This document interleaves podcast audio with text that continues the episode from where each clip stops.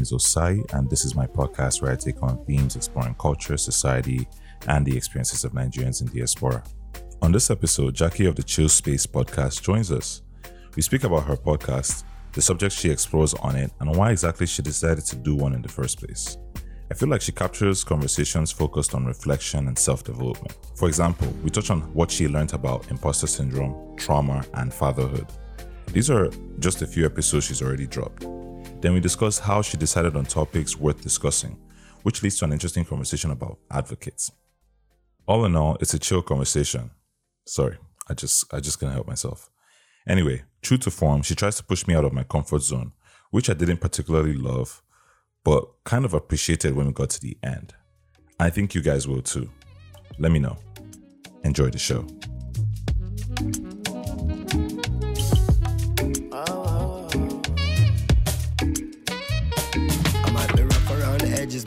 Yes. I keep it nappy and I do what make me happy, and nobody can deny me that I'm blessed. I might be rough around the edges, maybe yes. I keep it nappy and I do what make me happy, and nobody can deny me that I'm blessed. Self preservation, self elevation. These kind of these days deserve celebration. No hesitation, no reservation. Go for the big leagues, no relegation. Let's celebrate life, kick back and take five, and give thanks to the source that create life. To see a sunset or see a sunrise, and see my son born with these same eyes. To see my son smile bright in every Jackie, thank you for joining me today. How are you doing? I'm doing good. I'm doing well. Uh, Saturday morning. It's my favorite time to record, so. I'm happy I got you at a, at a good time then. Really, yeah. really appreciate you joining on joining in. Um, for those who don't know, you run the Chill Space podcast. Mm-hmm. Um, you're based out of Montreal, mm-hmm. and you dive into some really interesting topics. So I want to explore how you get into those topics and um, some of those topics themselves. you right. know, kind of draw what you've learned or if you got any new perspectives after kind of attacking them. Okay. And then um, we'll see where the conversation goes. Okay, sounds like fun. Uh, I'm really happy to be here, first of all. I've been looking forward to actually coming on your podcast, so this is a bit exciting for me. me too, me too. I've been trying to, I'm, try, I'm trying to lock you down, but I wanted to make it interesting, and then I felt like I was overthinking, so I was just like, you know what, let's just uh, let's have Jackie on. She's been just exploring some interesting topics. You know, let's just jump into that and then build from there. So I'm hoping to have you on in the future if you if you will have me. Oh, of course, for sure. You're fun to talk to. So. amazing, amazing. What what podcaster doesn't love to hear that? so so I want to just get into how you started the Chill Space podcast. Um, okay. Um, it's always interesting hearing people do podcasts, and a lot of people are doing podcasts um, these days. But we've talked a little bit, so I have an idea of where you were at. But you know, for the audience who might not have heard your work or listened to your podcast, uh, you know, I'm curious what got you to the place where you felt like, okay, I wanna, I wanna explore a podcast. Um, I mean, I think I think there are like multiple reasons, but the biggest ones I would say was first of all, um, I, I feel like I, my identity was tied to work uh, to begin with. Mm. Um, you know how you just like graduate from university and then it's like, okay, school life is done and now it's work life. Yep. And you kind of just start that and then you get stuck in that in a sense. And then you find that your life becomes this routine of like, okay, I wake up in the morning, I go to work, I do work till like the evening, and then I do random stuff and then back to work the next day. Right. And I think it was starting to it was starting to kind of frustrate me because um, I'm a very creative, hands-on kind of person, and I found that the job I did uh, didn't allow for that. I work in compliance as a nine to five, and I enjoy it. It's something that I like to do, um, but I also knew that there was parts of me that I wasn't really tapping into, and I also wanted to feel like I had some form of an identity outside of the work that I do. So that was one of the the main things. Um, but I didn't even know at the time that, okay, a podcast was what it was going to be, right? I was trying to explore different things I enjoyed to do. I've actually started a business before uh, baking because as I, I, bake cakes, right? And so oh, I've explored cool. that and that was fun. And then it was really time intensive. And it got to the point where I was no longer enjoying it. And I was like, okay, cool. So maybe this is not what I want to do on the side or have on the side. Mm. Um, and I was like, okay, well, I like to have conversations with people. Um, I've, I've had a radio show in the past when I was a kid, and that was kind of fun. So I was like, hmm, maybe I could look into this like podcasting thing, see if I enjoy it, um, and kind of go from there. Uh, the other thing for me was actually when Kobe Bryant died.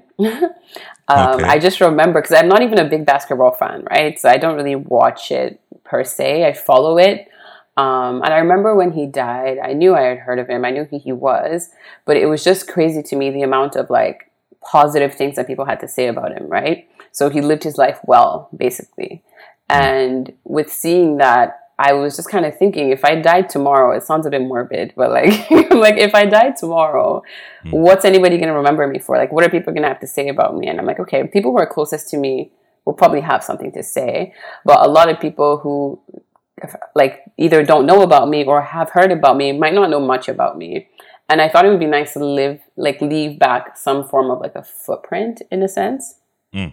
where the people who care about you can always hear your voice somewhere. And it's a strange reason to start a podcast, I think. but I think about it in that sense sometimes, and I'm like, it's just nice to know that you're leaving a footprint somewhere and you don't necessarily ever feel completely erased. It might be it might be a selfish thing or an ego thing, but I don't know. That was kind of what got me into it.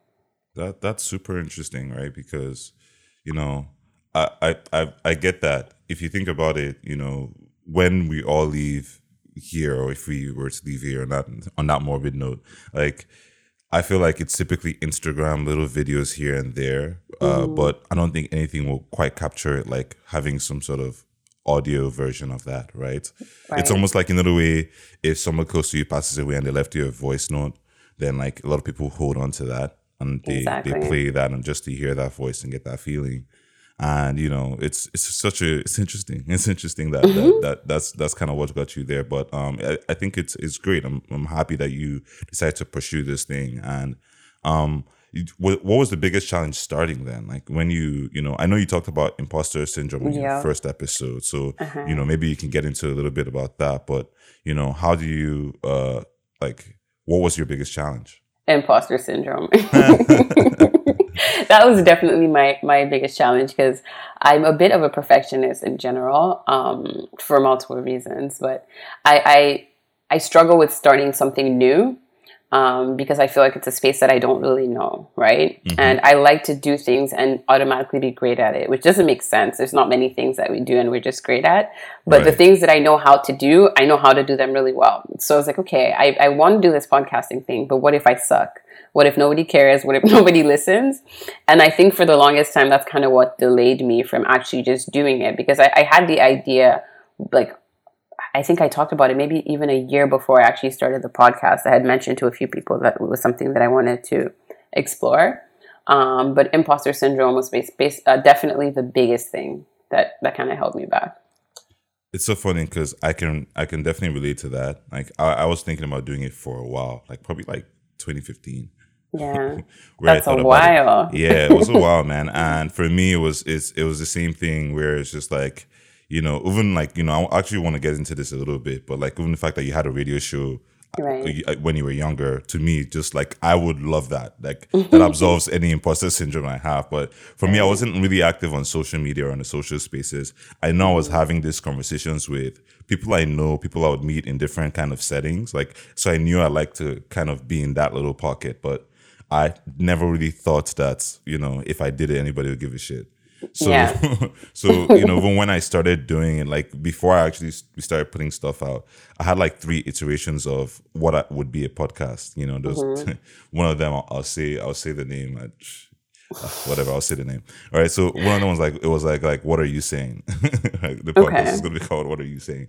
And you know, uh, it was just basically exploring different kinds of topics, a slightly different format, you know, more banter style. So Yeah. uh, I actually just kind of kept doing that. So I ju- at some point, it was it went from okay, who are you to start a podcast to okay, you know what, I really just want to do this. So I'm just gonna do this in like you know, and nobody has to hear it, but I just want to go it. through the practice of doing it. So that's kind of started working to different iterations. There were like three other iterations before um, I ended up doing this with my previous co-host. So yeah, like you know, I, I totally understand that idea of the imposter syndrome because you know, is, don't you also feel weird because like, does it affect how you pick your topics? Because for me, I, I I try to be careful not to sound like I know everything because I definitely don't, and we're all does. figuring we're all figuring this thing out together, right? Right. So it definitely does affect how I pick my topics. Um, but it's basically what you said. That's what I tell myself over and over that we're, we're just we're just all learning, right? And I typically say that at the beginning of topics where I feel like I might not be the most informed person to speak on it. I always just say that this is just our opinion, right? Like our Yeah. experiences, our opinion, and we'll say it from our view. And I'm always happy to hear what other people think, or if I say something that's even wrong, I'm more than happy to like talk about it later and correct myself, you know? Right. Um, or be corrected on air. Exactly. I'm actually okay with that too. Exactly. Yep. And I think that if we worry so much about what it is that we can talk about, we probably won't talk about much because how much do we really know? You know. Exactly. That that's the question I constantly like end up with. It's like how much do you really know and like why should you have to be some sort of a, you know, psychologist or therapist Exactly. to to address certain issues that already need to be talked about. Matter of fact, I would argue that the reason why people end up on that chair is because they don't get a chance to talk about talk it about it. at any point in time. You know, so uh, it's it's one of the reasons why, like, you know, it, it de- deeply affects how I approach this work, and I think I pick up on that with some of the things that you talk about too. So that's the reason why why I'm asking. Um, okay. I- I'm I'm curious now. This is just a, a random thing there. I'm, just, um, I'm tossing like this is just gonna be coming from everywhere. All right. um, sounds good. How do you get into radio as as a, as a as a kid? Like when? How did that happen?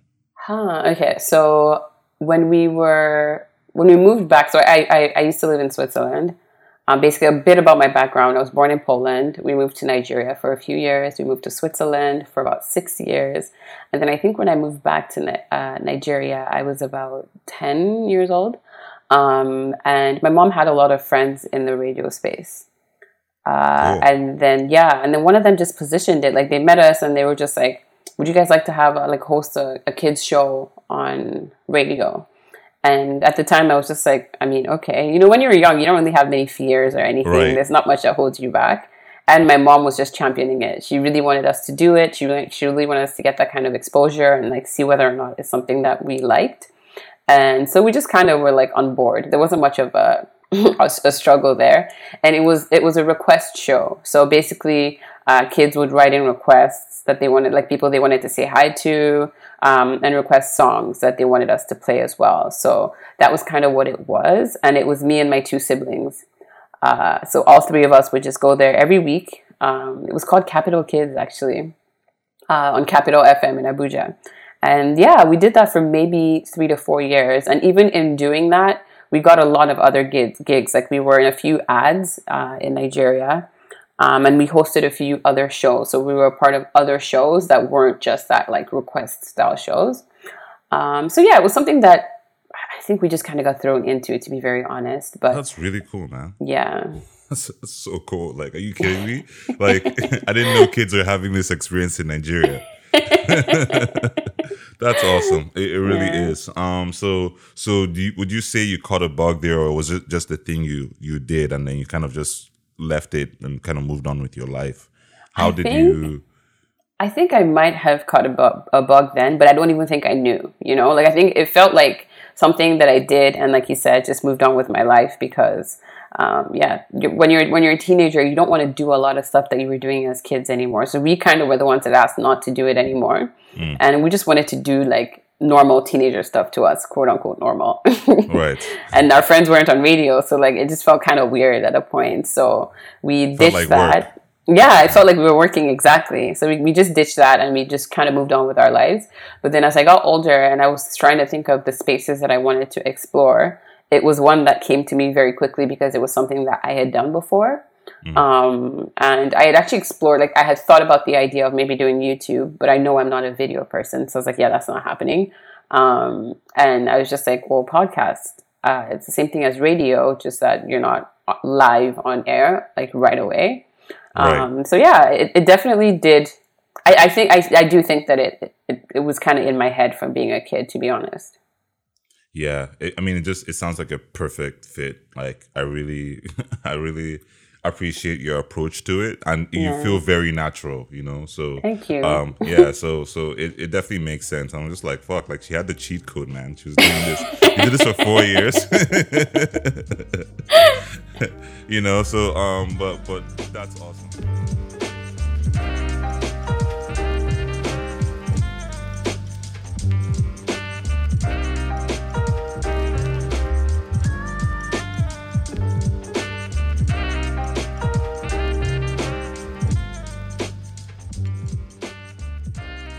Um, so I want to get into some of the topics that you explore in your podcast, right? Right. Like I feel like unofficially, officially, I don't know how you think about it, but I feel like you you create, you know, it's the Chill Space podcast, which you know, Right. um, for anybody who doesn't know, it's you know, you you get a drink of wine or any uh, beverage that's, that you feel very comfortable consuming during during the episode, and you listen or you join her and have a conversation. And it's typically with you know chill, cool people, people who are kind of have experiences that you're able you're able to get them to share, right? So I feel like the chill space creates a very safe space for your guests and probably the audience as well.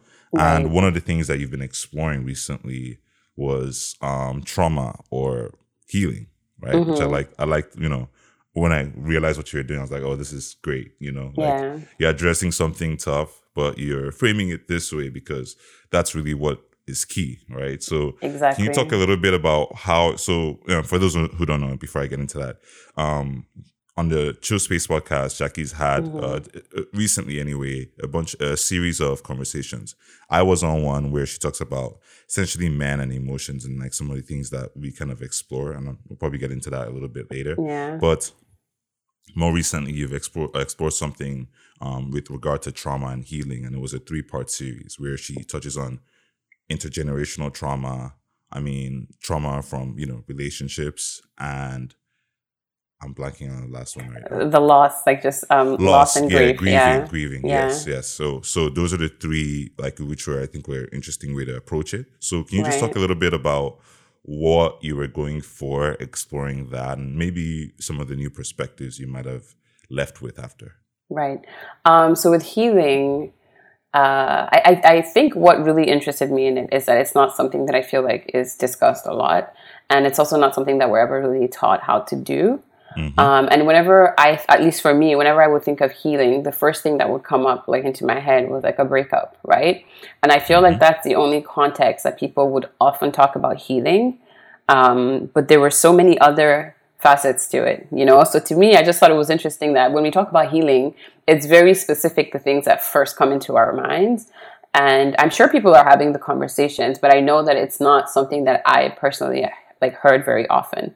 So I Right. wanted to see if it was possible like and that's another thing with my series i'm kind of winging whatever the topic would be like weekly as i go i kind of decide on the next topic for that series um, and i just wanted to see whether or not it was something that i could explore with people and see how willing they were to open up to because it's kind of a deep uh, topic to, to discuss and yeah, just basically explore it, right? And that was kind of how intergenerational trauma was the first thing that came to my mind because one thing that I've learned that I actually like to do, and I learned this through the podcast, is not only just like having conversations that are chill and like hearing people's opinions and their experiences, but I also like to get to the bottom of like the experience that they're having, like they're having, and why those opinions exist, right? Um, because I feel like there's something that shapes our opinion, right? And at the end of the day, it's typically something uh, to do with culture or so- socialization. And I thought intergenerational trauma would fit perfectly there because a lot of the things that we are today is from things that we experienced growing up, right? And I feel like we all, we often think about it, but we don't think about the traumatic things that we might have picked up uh, subconsciously, right? Um, and that was what kind of like led me in the direction of that episode. Um, in terms of grief, it was also it was similar. Like again, I feel like grief specifically is not something that people like to discuss, uh, myself included. I never really know what to do when somebody loses somebody. I don't know how to approach it. Um, I don't know what to say, and it's because I feel like people are all just very different. So there's no like one size fit all thing that that will make it better for people. And I've also personally, knock on wood, I've never experienced like a major loss of somebody close to me, right? Um, and so I think that also plays into my inability to understand how to like navigate it for people. Um, and I just wanted to, to have that discussion too and just see from the experience of a person who has experienced loss what that was like for them and just how they would have liked to be treated in a sense um, and how that has also shaped who they are today. And of course, I couldn't end doing a series on healing without talking about uh, relationships, right? right? And the trauma that we uh, get or we carry from the relationships that we've been in or from our childhood even and things that right. we saw in our own families and we now take into our relationships and that one i'd say was probably my favorite because it was the one that i could relate to directly the most mm. um, so yeah that was that was kind of like the idea behind doing a series on healing just being able to explore deeper conversations about what it means to heal and what we can like the different things that we would need healing from right yeah, yeah. I mean, what did you leave with? You know, like were there any new perspectives after kind of going through the series? Um, yes, definitely. I'd say that uh, something I left with that was probably one of the biggest things for me was was the episode on grief because I had a lot of I think preconceived ideas of what it would feel like and how time could heal it and how just like just you know ideas that you have when you don't really have the answers mm-hmm. and just learning from somebody who had been through it um, that it's always there it's something that you always carry with you it doesn't go anywhere um, you mm-hmm. just learn to live with it and understand it better and more so just managing the grief that you have right. um, it was definitely a scary discovery because i was i just love to think that at some point you'll just be okay Right. Um, but understanding that you're never really okay, right? And you're just going to have to figure out living and existing with that. Um, I'd yeah. say that was probably one of my biggest takeaways.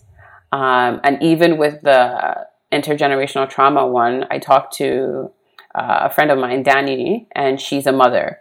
And she was kind of explaining to me how you might think you will do certain things a specific way when it comes to raising your child in ways that um, your parents didn't do for you or ways that you wish that they were there for you. Right. But before you know it, you're repeating the same cycles of the things that they did. And it's not that it's something that I didn't know, um, but just hearing it from a mom and saying that when you're doing those things, you don't even see it. You don't know that you're doing it until the right. child points it out to you. Mm-hmm. Was a bit it was a bit scary, but it was a good it was a good takeaway to remain conscious of, right?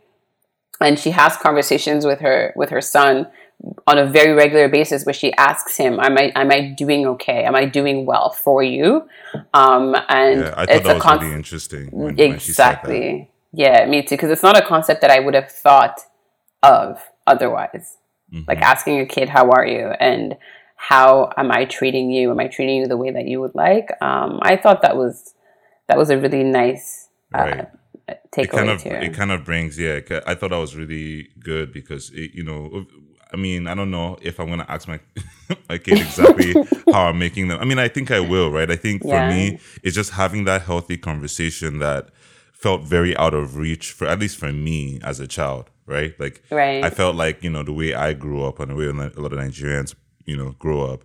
You don't, you're not supposed to have that level of access to your parents. You know, it's kind of yeah. like a top down um, hierarchy, um, mm-hmm. So when you have that healthy exchange, when you know the way she said, I was just like, yeah, this is this is actually new and interesting because you know I feel like I'm I'm, I'm going the sense of belief that you know if you give children more involvement or kind of treat not necessarily treat them as adults, but like like just with a certain level of trust and confidence that they will assume that position and mm-hmm. um you know be able to take more ownership of of right. certain things or at least of their life and i feel like a lot of times when you don't do that when the kid never has to take ownership and you know you kind of just you don't get them involved you, even if it's either you're cuddling them or you're mm. kind of mm-hmm. like ordering them right and i feel like right. there's a healthy in between and exchange so when she said that she, it, i felt like that captured it perfectly right. you know? yeah yeah. And even with um you know you're talking about the grief thing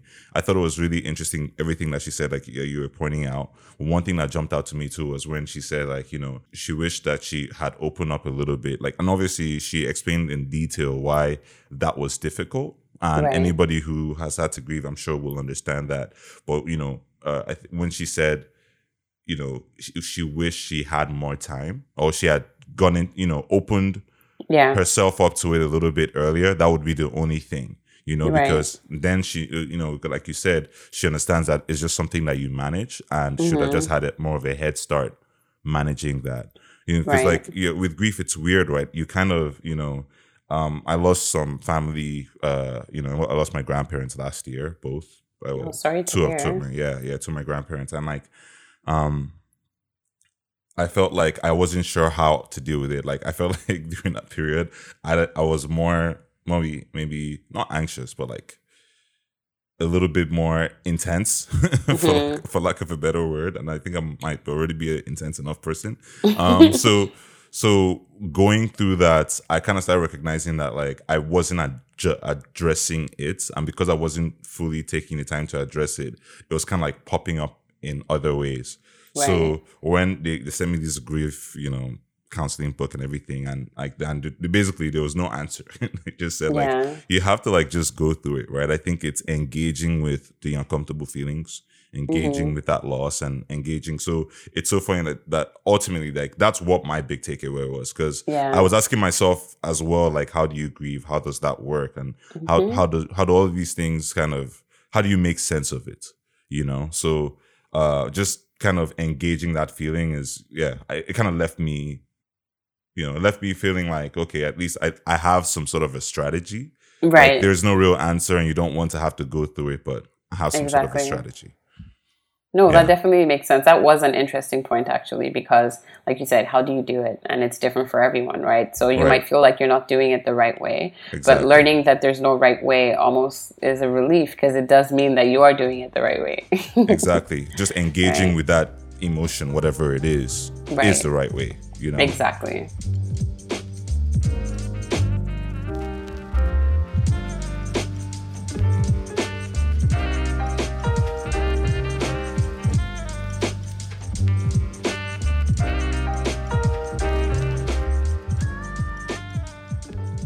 One of the other things that like uh you talked about like you know in your in your podcast is kind of like emotions men, communication and um i was on one of those episodes and Mm-hmm. you I'm, and i'm curious did you have a new perspective you know i think one of the episodes were men and emotions which was i was on there was a fatherhood with Iro.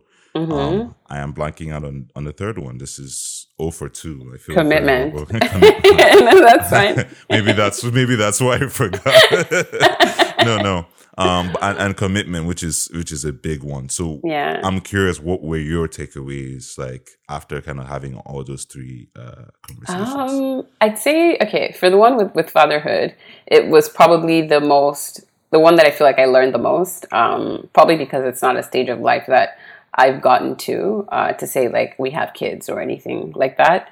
Um, but it was nice to hear from a, um, a guy's perspective what they're going through while we're going through all the feels and all the emotions, right? Because I feel like our experiences are completely different when it comes to pregnancy, when it comes to childbirth.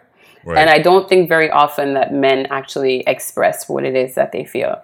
Um, and having that conversation made me more sympathetic towards men. Because really, to be very honest, whenever I think of like uh, childbirth and just pregnancy Right. in general, my sympathy for men is really low because Yeah, you guys don't have to go through it. Yeah, Yeah, you guys don't have to go through anything. Like you basically help create the baby and then you just wait for this baby to show up, you know? yeah, you don't So when to I do hear- any. You don't have to do any heavy lifting for nine months. Exactly. so when I hear men complaining after the baby comes, it typically would piss me off. You know, I'm just like, I don't want to hear it. I don't want to hear a thing. Um, but that conversation with Arrow actually opened me up to actually understanding, in a sense, why why men feel the way they feel uh, post baby, um, and even just he took a great approach to it too. Like he he embraced being a father, so it was it was nice to see that as well. Um, And I say that not to say that many people don't embrace it, but just from the culture that we grew up in, and I'm Nigerian, uh, so just growing up in a like a Nigerian culture in Nigeria for some time, you just kind of see that that relationship between a father and the son is not really there in the same way that it is with the mother and, and the child, right? Absolutely. Um, yeah, so so it was it was really nice to hear a modern day dad talk about it and talk about how involved he is in raising his kids. It almost sounds bad to say, but like it, it just felt good to hear it, you know? Yeah. And it, and it's it's kind of true, right? Like if, if you're being honest, it really is kind of true. So for me too, it was, it was really enlightening. That episode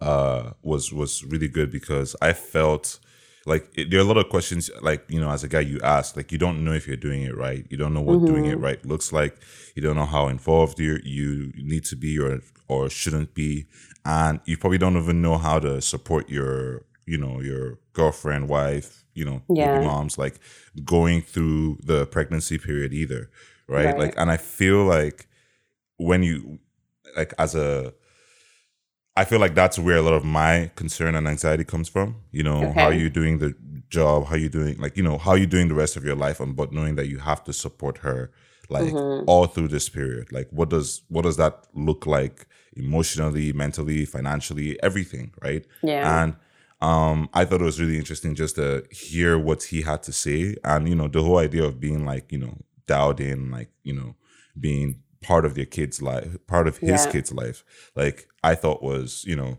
something like obviously I want to do that, but what does mm-hmm. that actually look like? Mm, exactly.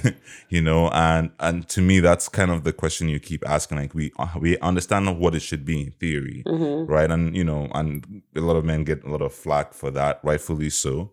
Um, mm-hmm. but as you as I get older, I just realize like a lot of you know, you know, a lot of men haven't had a chance to deal with your emotions. You know what I yes. mean? And like not just, you know, from a hey, you're idiot kind of way. It's just because mm-hmm. it for the most part it doesn't like serve us.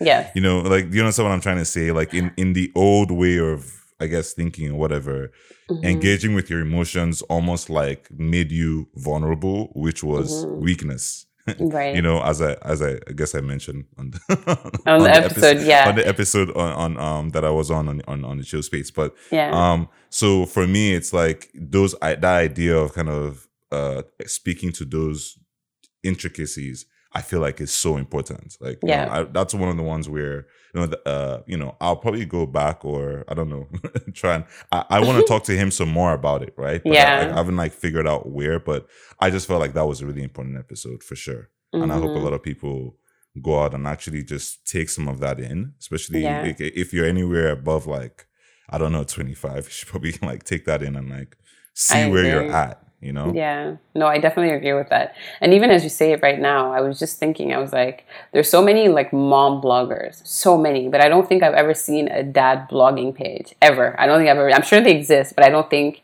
I've ever seen one. Like you don't come across them as often as you do as mom blogs. So it kind of tells you that men don't really have a space. I mean, you guys are responsible for creating that space, but I don't, I don't think that the space exists for you guys to have these conversations, right? Yeah.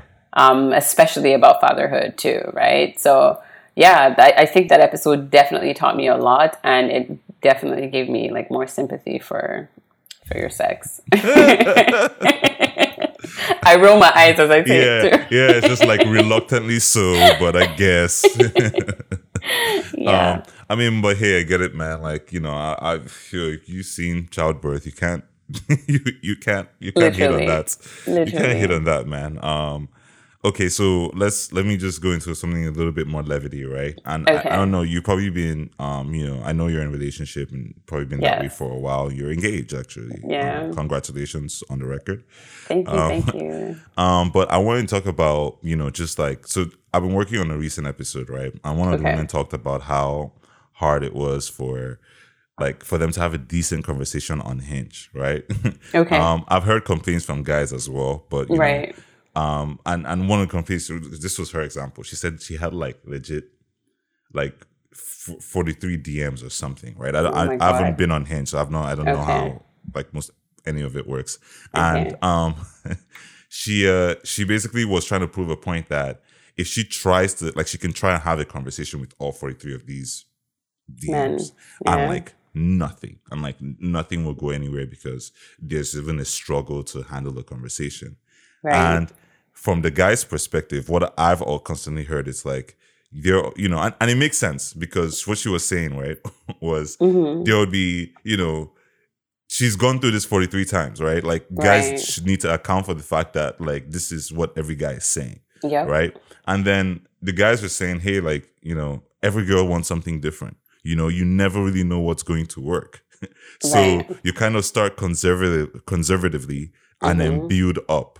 Right. But a Mm-hmm. Lot of times like you're doing a lot of the heavy lifting, carrying the conversation because she's like not necessarily interested or she's not sure she's interested or Right. she's you know, whatever the case may be. Right. So it's so for me anyway, I thought like that was interesting. And I was going to put it to you, like, what would what's your perspective? You know, I'm I'm sure you're hearing from your girls as well, and like just Mhm. kind of the conversations you explore. Yeah. What do you where do you feel like So de- yeah, I I have a lot of friends who are on dating apps now, and honestly, I, I haven't been on one before, um, and I think it's because I've been in a relationship for quite a while, right? Um, and, I, and I actually am very curious about them. Not gonna lie, because I want to know what it's like. So kind of like what you're explaining to me. So I have friends who use Hinge. I think Hinge is the one I hear about the most. Um, so I have an idea of how it works. Um, but the complaints that I get the most are, are actually quite similar to to the girl that you spoke to. Like they're just talking to a, bunch of guys will swipe for you regardless, and then you're just having these shallow conversations. Um, and then the next thing they want to do is meet up and have sex. So I think that's the biggest. I think that's the biggest thing I hear back. Everyone's like, everyone's just trying to have sex with everybody, and that's not what they're trying to do at the stage of life that they're in now. So it just they, they, they end up deleting the app and then re-downloading it months later and then deleting it again out of frustration. that is literally what I keep hearing. That's what I keep hearing. You know, the funniest thing too is uh, one of the more insightful, uh, I guess, perspectives that she shared with me was like they can see it a mile away, guys. Yeah. that's what I like. You know, if, if any guys listening to this and you're on on the apps or whatever, they can see it from a mile away, right? Mm-hmm. That's that's your p- number one problem, right? Right. Because so she's pointing out like, okay, I literally know what the next like 4 things are going to be, and it's like when- when it gets to that for them, then it's just like I'm not even I'm not even interested at this point. Or maybe Mm-hmm. you look nice. She's like you look if you look nice enough, maybe I'll like go go longer. Right. But like for me, that was one of the more insightful things. Like because a lot of guys think they're think they're being innovative or they're special or whatever Yeah. that approach is. But it's it's so to be honest, too, to add to it, I think a lot of women um, go into it with the idea of most men are going to swipe anyway, you know? So, and it's like, we, I, I just have this idea, and I might be wrong, but I just have this idea that I'm not, I'm not special, you know? Like, the fact that we connected doesn't make me special to you. You're probably doing this for every single girl. So we go into it with that idea that men are not being as selective as women are on the apps, where we're picking specifically the guys that we like. Meanwhile, gu- guys, guys would just look at it and just be like, "She looks good. I could sleep with her. Yes, I could sleep with her." I mean, that's that's absolutely correct. I'm, I'm not even gonna lie. And like I've legit seen situations where it's just like swipe, swipe, swipe, swipe. Like exactly. I am not even they're not even looking. It's like- exactly. So that Um, also makes us reluctant to push conversations because, like, is he actually interested, or is he just trying to find somebody to like pass time with? Right, right. But yeah, um, but what about if that's what the girl wants? Then is it now more about how to just kind of communicate and get there? You know, someone I'm saying? Like if let's say Yeah. she's not looking for anything particularly serious. Serious. as well, right? Is you know, That makes it so much easier. Then you just you just look for the attractive ones, and and because men are already like most most men on the app are already down for that. That's Yeah. mostly why they downloaded the app. It's almost easier for us at that point. You just find somebody who you find attractive enough, who sounds decent enough, depending on the girl too, because different things do it for different people, right? Um, so it's almost. I think in that case, it would just be more like a checklist where it's like, does he have this? Is he this? Is he this? Good. Let's move on um, versus trying to actually build something with somebody. I, I don't know that communication will need to be super deep to actually get to a point where you're like, okay, well, this is what I'm trying to do. yeah. Yeah, Yeah. that's that's that's totally fair. Okay, All right. So I think we'll leave that now. Um, Okay. I, I thought it was just an interesting thing to touch on, and I'm working on it. So I was just like, yeah, what, what does Jackie think?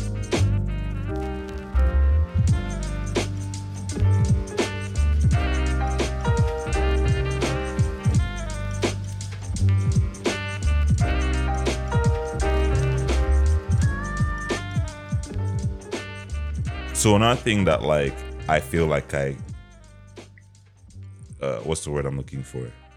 Uh, negotiate or engage Okay. with internally um is just this idea of being like of culture right like being in Okay. diaspora being some sort of a third culture kid and i think Mm-hmm. you know just based on some of the background that you shared with us on the podcast um that's the case for you as well Mm-hmm. so i feel like the challenge of managing culture and traditions this also tries and ties into your intergenerational trauma um, Yeah. conversation but um you know what are, what are your how do you balance that right like you recently had like a traditional wedding remotely Yeah. right for you know for yeah with you and your partner and Yeah. you know I, I i'm curious what that experience was like but just more so how do you manage what part of your culture and traditions you're keeping Mm-hmm. versus not you know not Yeah. keeping Yeah, that's a very good question. Um, and to be honest, it's something I struggled with for a very long time. Um, and again, it was just because of the way we grew up, right? Um, we were never really tied to one place. And because of that, we experienced multiple cultures um, all the time. So it, it created this like confusion in a sense of what it was that we wanted to be or the norms or practices that we wanted to follow and what was expected of us as well. So it was kind of like when we would live in a specific company, uh, company, a specific country, um, we would tend to act the way that it's expected of us when we are there. And then when we move to the next one, we're just like, okay, reset, readjust, let's do it this way. So when you're younger, it's, it's a bit easier because you know, you kind of know what's expected of you and you're expected to just do it. Um, and I've always been a little bit of a rebel, so it wasn't as easy for me as it, it was for my siblings. Um, but I didn't question too much growing up. Um, as an adult, though, when it got to a point where I had to make my own decisions, it definitely was when I saw it the most, and I was like, I don't know what I'm gonna do. I, I don't know how to to sort this. Um, and then that was when I actually heard about the term uh, third culture kid, and discovering about it was kind of an eye opener for me, and I felt like I found a place that I finally like somewhat like belonged um, because it was like, okay, these are people who have lived in a bunch of places or have been exposed to multiple cultures, so they're not really able to attach themselves to just one, and that that's okay. So I think Right. understanding that that was okay allowed me to say, okay, cool, I'm just going to create a culture for myself and pick and choose the things from the different cultures that I've been exposed to that I resonate with the most, and just use that to kind of create a frame of how I want to live my own life and that's kind of how I've gone. So I've taken a bit of tradition, um, gotten rid of a lot of tradition as well. Um, a whole process of learning and unlearning. Yeah. Um, but yeah, it's just I think I think I've just kind of created my own in a sense, if that makes sense. That totally makes sense. And, and, and the reason why I ask because I feel the same way. So, you know, Mm-hmm. obviously doing the podcast, like some of that just comes out, right? And, uh, Yeah. you know, and so from you said unlearning and learning. And I remember I talked to you last year about like exploring that in some Mm-hmm. capacity. um, and then I just realized that like it kind of exists with almost everything. Yeah.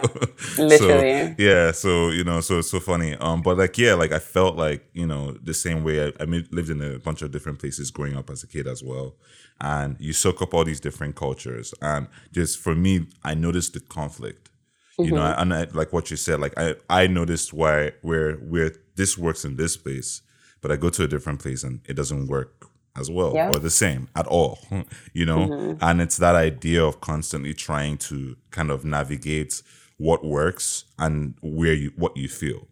You know, so now we're here in like you know i guess in canada and what felt very different for me i think a lot more people especially nigerians you know that maybe grew up in nigeria and came here for school or came here after the fact uh, or what, whatever period in your life really have to engage with as well. You know what i mean? Because now you're negotiating the same thing like whatever your experiences were outside that place you called home whether it's nigeria or whether it's you know canada or anywhere in the world Right. you, you you're you're forced to negotiate with it. And even if you just came here for school and you never left Nigeria and you're here now, you're forced to negotiate with it as well as you're becoming an adult. So yep. um I feel like that's one of the biggest things like one I that's one of the biggest things that I feel we all carry hmm as Nigerians here in DS like let's just say here in Canada, right? Right. But I think in diaspora as a whole. And Yeah. it's that balancing and sorting through of like what should we keep why is this even like our culture? Yes. like, where did we pick this up from? You know, and just like, oh, well, this is kind of like a British culture that they've abandoned that we've now carried on our backs. And it's just Mm-hmm. Yeah. like, uh, you know, should we really be enforcing this this way? So, um, yeah, so I I like that you kind of just sorted through that so perfectly. Um, Right. I don't know if you know. I feel like I'm still. I feel like I'm still working through it. I'm not even gonna Yeah. lie to you as, I, as I I'm mean- sharing with you right now. Yeah, something that really helped though, like that helped me kind of work through it was just questioning everything, you know, like everything that I do, um, trying to understand why I'm doing it. So not only why that culture exists and what that um, tradition, rather, why that tradition exists and why I'm doing it. Also, does it serve me outside of the reason that it exists? Right? Like, is Right. this is this is this what I want? Does this make me feel happy? How does this make me feel?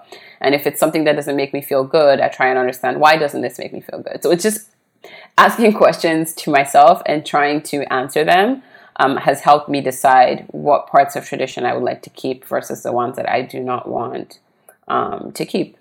Um, but it is a struggle still. Like I- it sounds like I'm, I'm saying it like I figured it out. I don't think I have, but I definitely have a good balance of it now because I think this was a struggle from a for a very long time. So because I started to struggle with it quite early, um, I've had years of time to like figure it out. Yeah, I mean, and it sounds like you figured out like the priorities, and I think that's probably the most important thing. Just Yeah. knowing exactly where you want to, you know, where you want to be within all of that. I think for me, the mm-hmm. biggest anxiety too was just like, oh, then I'm doing this wrong, or I'm, I'm mm-hmm. just like, you know, I guess I'm gonna disappoint my family and my parents, my Right. friends, whatever the case may be. So you know, uh, maybe I don't know, maybe it's a thirty plus thing. Like I just give less less of a fuck now. Yes, I definitely know, do a lot less of uh, it. you know, sure. so at, at this point, it's like, you know, they love me, they understand me, they know I have small sense. Like, you Yeah. know, I might, I probably, I probably am doing it for a good reason, right? Just let Yeah. Mm-hmm. it work with me. So, yeah, I mean, like, I, I feel like just this idea of culture, like, these are the, these one, another thing too is just like, I've touched on these topics because of like, I feel like these are some of the places where I, the pockets where I enjoy the most in your podcast, and I feel like you also touch on. Um, But I'm curious, like, you know, what do you want, like, uh, your audience to leave with? You know, Hmm, like, okay. what what do you what, like? You know, when when you're constructing the podcast and like yeah. putting it together, what what do you want them to leave with? Um, the main thing that I would like people to leave with is actually questions, right? Um, and when I say questions, I mean questioning their own beliefs and their own thought process. Um, I think my goal is to challenge you in a sense of, um, of the things that you cur- currently think and see whether or not the conversations are able to help you shift in any way or form, right? Um, so I always hope that somebody leaves with something new and educative, but more so are more open to exploring their own beliefs, right? Um, because I feel like a lot of the time we're very set in our ways and feel like we've kind of figured out things. Um, and because I'm not, I think I think I've accepted that I don't know a lot, right? Um, and because I've been able to accept that, I've been more open to hearing other people's opinions and other people's thoughts. But I also know a lot of people in my life who aren't like that and who are very um, stuck in their ways. So my favorite thing is when I put up an episode and then somebody reaches out to me to tell me how this has kind of gotten them thinking about what it is they believe and what it is that they think. So I don't like to shove things down people's throats. Um, if anything, it's probably my least favorite thing uh, to do. So it feels nice when just having conversations with people, like honest conversations about our own experiences, what we think, and trying to dig to the bottom of why we think that actually gives people a reason to think about their own and question their own beliefs. Very, very well said. Um, Yeah. I can I couldn't agree more. Like, Yeah. I feel like it it has to force you to think. You know, it has to force you to challenge like whatever that perspective that you're holding dear is. And speaking to the whole culture conversation, I think you know, and maybe that's what I recognize and like. But mm-hmm. I think it's it's knowing that we kind of have to keep breaking and building this, rebuilding these these walls Exactly. right so so when you're saying that it's like it's forcing you to engage because i've had to engage with it i'm not sure i know the answer and mm-hmm. i'm okay with that but are you Yeah. sure that that is the answer that you've been deeming it was. Exactly. Yeah, yeah. So Exactly. um, so I absolutely love that, and I do feel like I get that from your from your from your episode. So Yeah. um, you know, it's it's amazing. Thank you.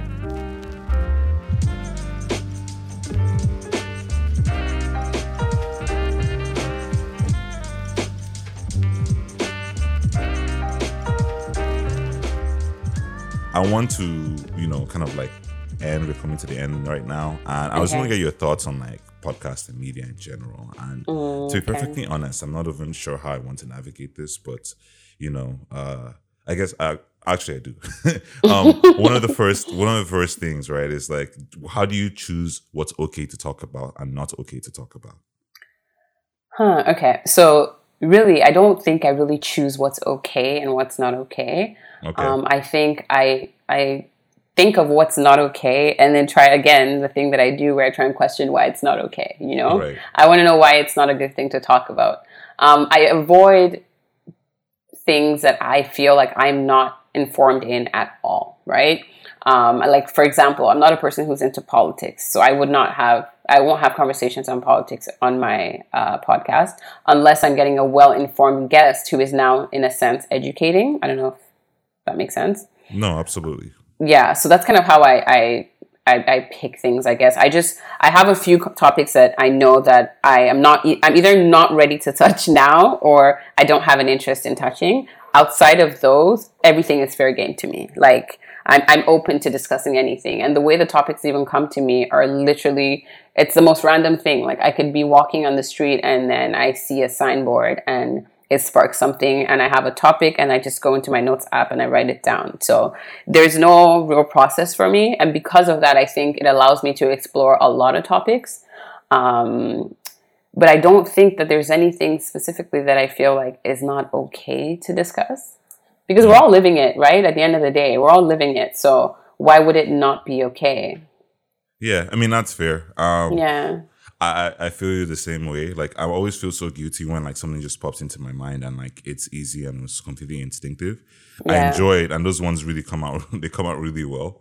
But Mm-hmm. you know, in my head it's like I have to have thought through it and like gone through it like twice or three times to feel like I, I'm I'm doing my job or something. But when you say go through it, what do you mean? It means I have to like uh, get my thoughts out, right? So like Okay. Mm-hmm. you said, jump in the notes app, put it out, and just kind of like it, then attack it from a different perspective, like a few hours or a day later, and then Yeah. attack, and then depending on how I feel, attack it again from a different perspective, just to make sure that I'm giving it the justice it deserves, you know, and, Mm-hmm. and whether or not like I should be the person having that conversation. So for Right. me personally, um, uh what when I say what's deemed okay and not to talk about, like I mean I agree with you, like everything's fair game, but I just feel like there are some cases there's a saying where it's like the devil doesn't necessarily need more advocates. You know what I Oh, mean? that I completely agree with. Yeah, oh, so- definitely. so definitely agree. yeah. So for me, it's like okay, well, you know, But what would be an example of a thing that you would say is not okay to talk yeah, about? yeah. So for I mean, for me, like Yeah. you know, I think anything like I think cancel culture is a little bit tricky. Okay. Um, like questioning sometimes like I question why a person is cancelled, what the Yes. basis and the metrics of all of that shit is and why exactly everybody's angry and you know, Mm-hmm. like some you know, I, I try to understand the emotions that are associated with that, which obviously makes sense. But Right. like, you know, I also ask myself, okay, well, what about when this happened here? How come there wasn't the same reaction? Is like you know you're you're kind of like assessing things on a Mm-hmm. Yeah. case, not just a case by case basis, but like a step by step basis.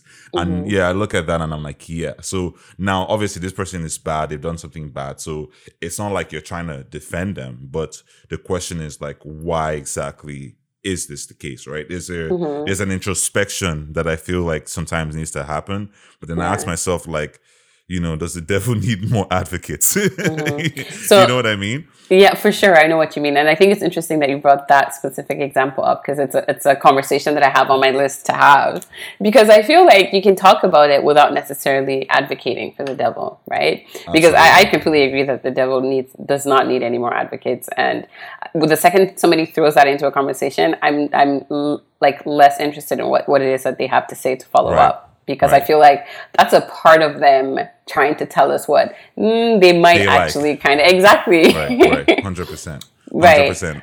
but, but i feel like a topic like that is kind of important to talk about because you can you can you can tackle both perspectives without necessarily playing the devil I 100% agree with that. It's just Yeah. tricky because, you know, if you're now trying to lend the perspectives to both sides, Yeah, that's you still might get a cancelled. risk. Yeah, well, you might get canceled, and you might be like, uh, like you know, you, you, for me, it's just it's one of those things, right? Like one one of the other things is like so even like men and emotions, right? Like yeah um there's a lot of like so you know with everything going on and like things like you know there's a lot of things like men say or at least men have said to me Yeah. privately that they won't necessarily say in public because you know it's it will come off maybe misogynistic or Yes. whatever the case may be and and you know and to be perfectly honest i don't think it would but it's just like you know i feel like part of the challenge is like you know when it comes to the relationship or like a quote unquote man's perspective um women are not really trying to hear that right now right and it's for Yes. good reason you know what i mean Yes. but it i feel like it also doesn't always necessarily help the conversation so it's kind of like how do you find that good medium where um you when you understand this perspective and you understand like you know like yeah you know people might be dealing with trauma emotional trauma all of these things that like Yeah. they've not been forced like you know I- what, what i remember when i talked to you on on the podcast i was basically saying that like women so- seem to have these spaces where they can work through their emotions and their frustrations and Mm-hmm. their friends are not only there but willing and active in encouraging those conversations to happen Yes. in a way that doesn't really exist for men right so it's extremely difficult for a dude to just admit that vulnerability side because it's also a little easier to give that share share that with uh you know a woman you're in a relationship or you know in, you know in whatever situation you're in than where your boys who can flip it on you tomorrow like it's a you know and and joke around. And like it's also fair if that's the case depending on how much you've healed. But Yeah. you know you, that's that's the sensitivity that like guys are not really ready to just kind of put out there. So Right. you're looking at a situation where you know I- i say all this to say that like you know a lot of the guys don't feel comfortable talking about their issues one. Two they don't feel they don't talk in general about these things with other guys. So mm-hmm. there isn't a shared understanding of like oh this is what's going on. And th- like in in the same way that i feel like women are able to explore that. And like mm-hmm. for me some of those conversations need to happen on the record so that like Yeah. more people acknowledge it. But mm-hmm. then it might not like might not translate the way you might- want it to. yeah or like you know women are just like you know like i just imagine women listening to that and just hissing just like, yeah okay great tell me when you you know you understand what i'm saying like yes but, but So- i think i think the important thing is just to navigate the conversation properly because on I one agree. hand you, you talk about how it, it's difficult for men which i agree but it's going to continue to be difficult if you guys don't have the conversation so as much as having it might put a sour taste in some people's mouth. But at the same time it will also inform. It will educate and inform. And you can also be educated and informed right? Mm-hmm. um, and, and i think that's why it's kind of important especially with cancel culture. Like Right. on one hand i agree with it. On the other hand i'm like mm, this is a bit tricky. Um, Yeah. but i think it's important to, to discuss why i think on both like perspectives like what it is that i feel on both and why i think this in this way and why i don't think this in this way. And like i said in the beginning i'm so open to anybody as long as it's being done respectfully Right. checking me and being like yeah no i don't agree with that. I'm always very happy to hear it because that's the purpose of having these conversations. We're not coming on here to tell people hey this is what we think and we don't care what you think about it or this is what we think you should do. We're telling Right. people what we think. And hoping to learn from it right, Right, and i think right. if you go into it with the mindset of learning it feels less like uh, what's going to happen if i say the wrong thing and i Right. had that for a very long time with the podcast and i think up until maybe this year um, a lot of my conversations were quite surface level like maybe not surface level but they didn't go as deep as i go now like Right. i used to be really afraid to ask certain questions because i didn't want to push my guests too much Right. Um, but i also just told them i'm like you know what i'm going to push a bit and just if you're not comfortable let me know you don't have Right. Mm-hmm. to answer anything and anything you do answer if you decide later that you just would not like to share i'm happy to take it out but it's also still educated me you know Right, right. No, hundred percent. I mean, I definitely like for me the pro- problem's not with me. Like, I'm happy. you know, it, it's honestly always a learning for me. Like, I mean, for me, part of doing the podcast is that it's kind of like exploring that and also challenging my perspective and you know on a on a regular basis. You know what i mean? And like just adding more context to what i am seeing and some of the signs that i'm picking up. And i think that's definitely what i pick up from what you're doing as well.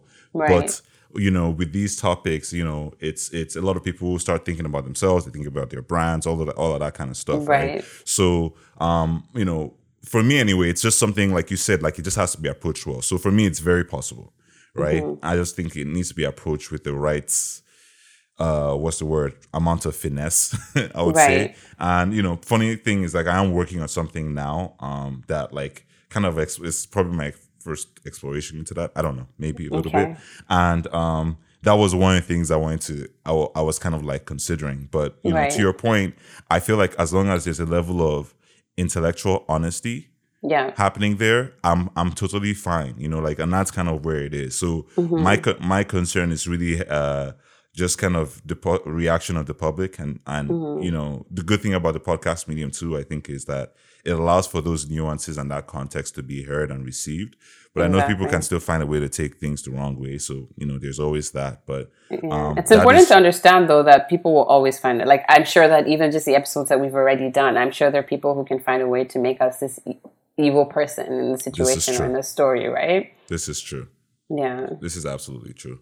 Um, but yeah, yeah. So I, I just thought that was interesting. Um, Yeah. any any podcast that you're listening to or like that, you know, maybe not necessarily inspired you and your approach, or but that you enjoy. So it could either be something that like it's a style that you like and you kind of eh, want to explore, or you just listen for fun. Yeah, I'm a big podcast person. Like, I think I have at least 15 podcasts um, in my library that I listen to very regularly, like on a weekly basis. Um, majority of them, though, maybe like eight to 10 of them are crime podcasts. Um, Yeah, and that was kind of my intro. Yeah, that was kind of my intro into podcasts because I'm obsessed with crime. I've been obsessed with crime shows um, and investigation as well since I was a kid.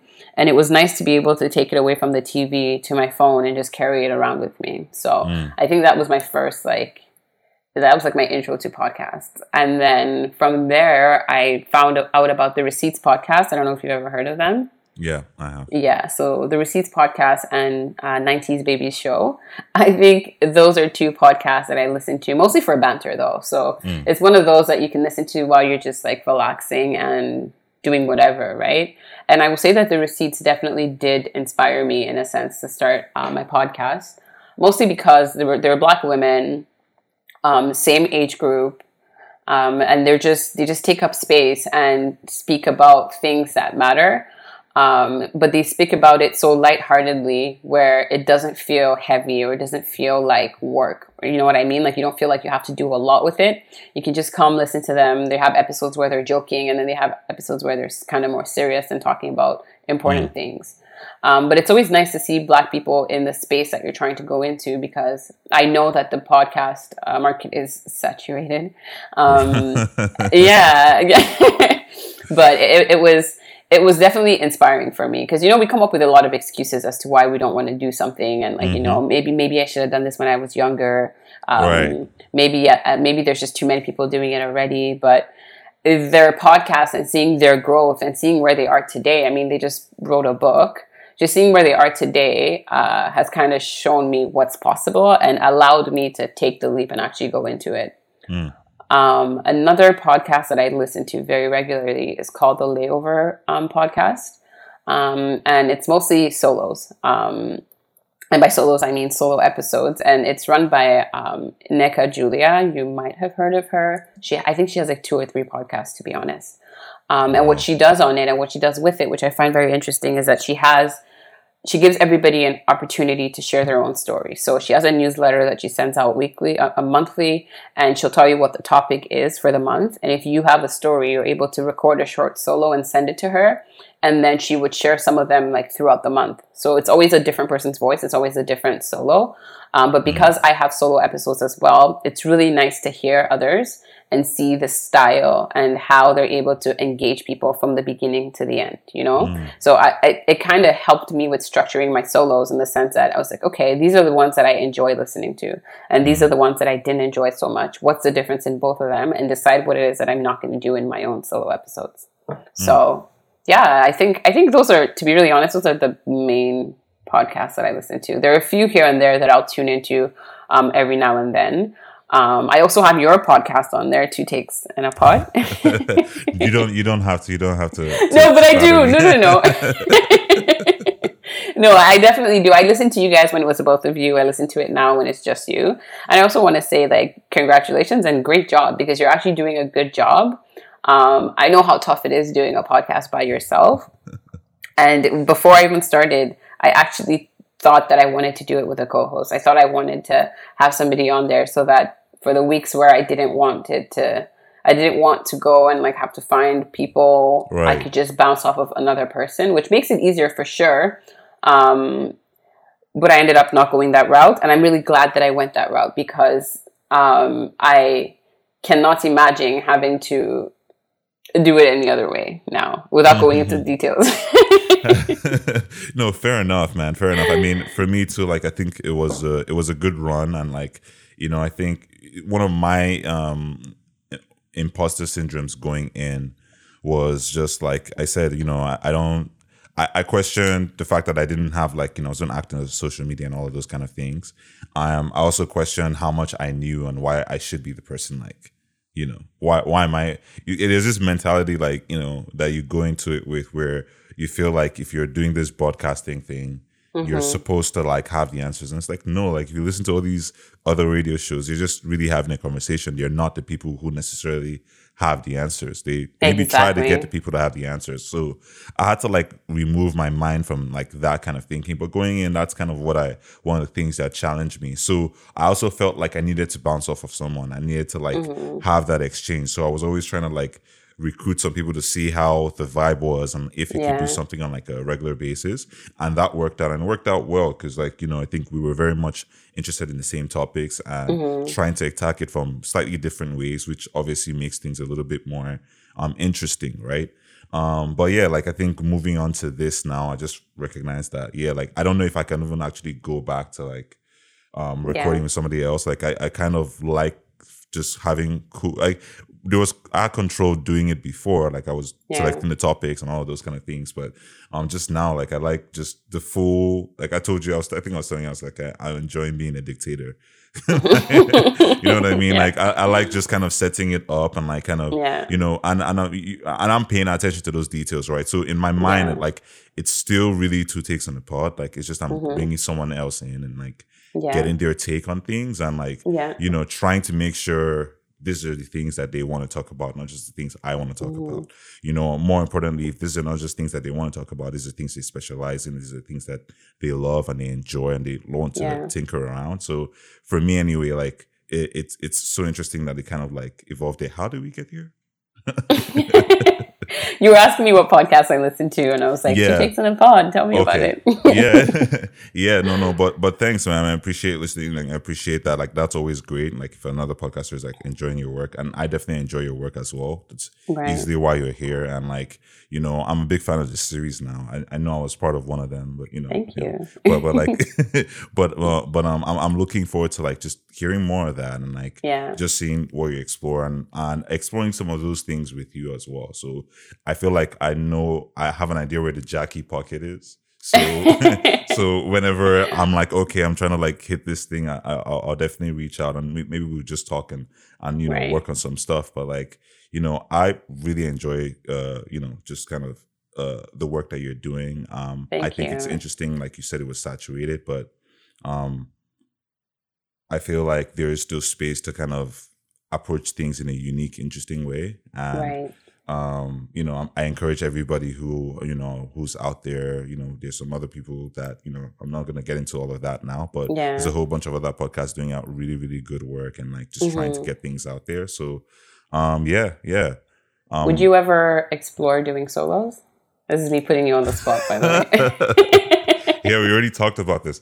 Um, but um, um, yeah, for sure, for sure. Okay. I am I am going to stay away from it as long as I possibly can, as told you. Um, mm-hmm. um, but uh, but uh, but yeah, definitely, definitely. You can be that vessel that you talk about. You know, you can be that vessel that g- gives men a place to tell their stories. go for it because I'm not going to lie to you. Right. The solos are the hardest ones, but Right. people uh, like those ones the most, right? Because you're you're you're being vulnerable. You're showing parts Yeah. of you that nobody else has seen and telling stories that other people can relate to as well, right? Right.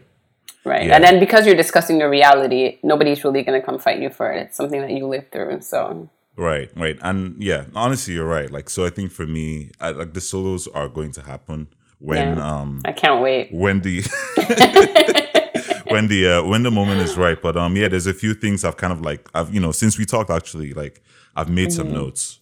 So. Okay. like I've like there's things in my head like bounce bouncing around. So That's good. whenever whenever I get there, like you know, uh, I'll I'll attack it. But like Right. for, for for me too, I feel like there the things I want to explore. Like I mean, it's it's yeah. I mean, I could talk about like my stuff, and I Yeah. will.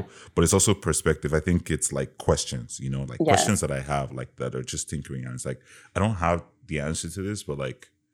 Mhm. Are you also asking this question? like, Yeah. am I crazy for asking For this question? thinking, like, yeah. you know what I mean? So, um, you know, it, it- there, there's a few, few things anyway. But yeah, thanks for encouraging me to do it. And you know, if Mm-hmm. I, if I need any um tips, I'll definitely be hollering at you. Oh, Which, for you sure. because apparently you've caused it. Now I'm on the record.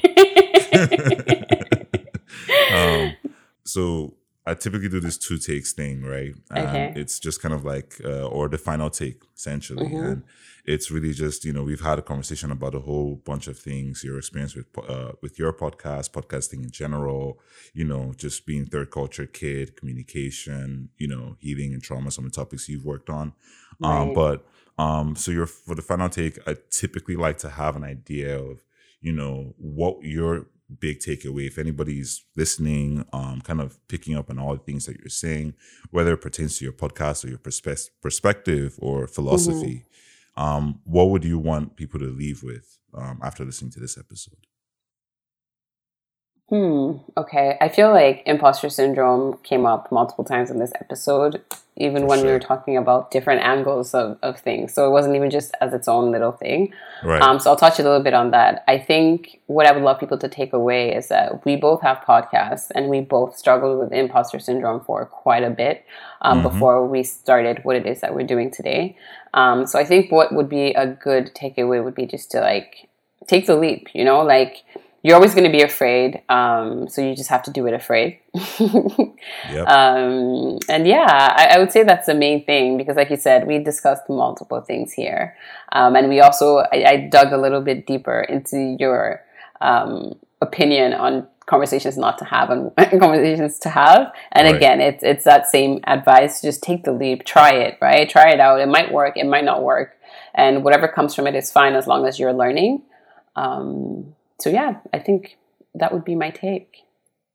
amazing amazing jackie thank you again for taking your time and um you know spending it with me this morning Mm-hmm. um you know everybody go out check out the chill space podcast and uh yeah Thank you. Before I go, though, I want to know what your take is from this podcast episode. You'll have to listen for that.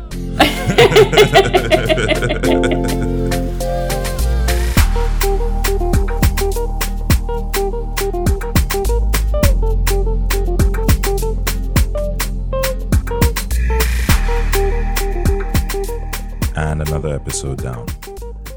Yeah, so we covered a large range of topics on this one, and I hope it was as fun for you as it was for us. Okay, so my take. I feel like Jackie looks to create safe spaces for a type of conversation that is very much needed in the Black and African community. All communities, to be honest, but especially those of us navigating what culture and tradition looks like away from our birthplace and the sensibilities that we know.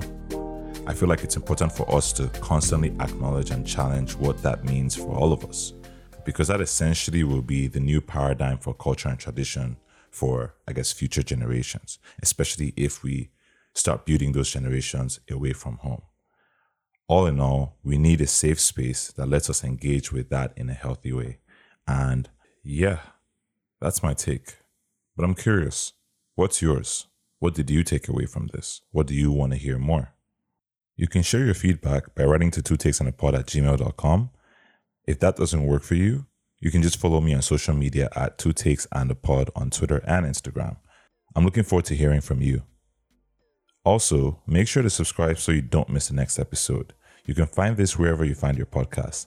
And while you're there, show some love and give this five stars. This has been Two Takes on the Pod. Thank you for listening. Peace.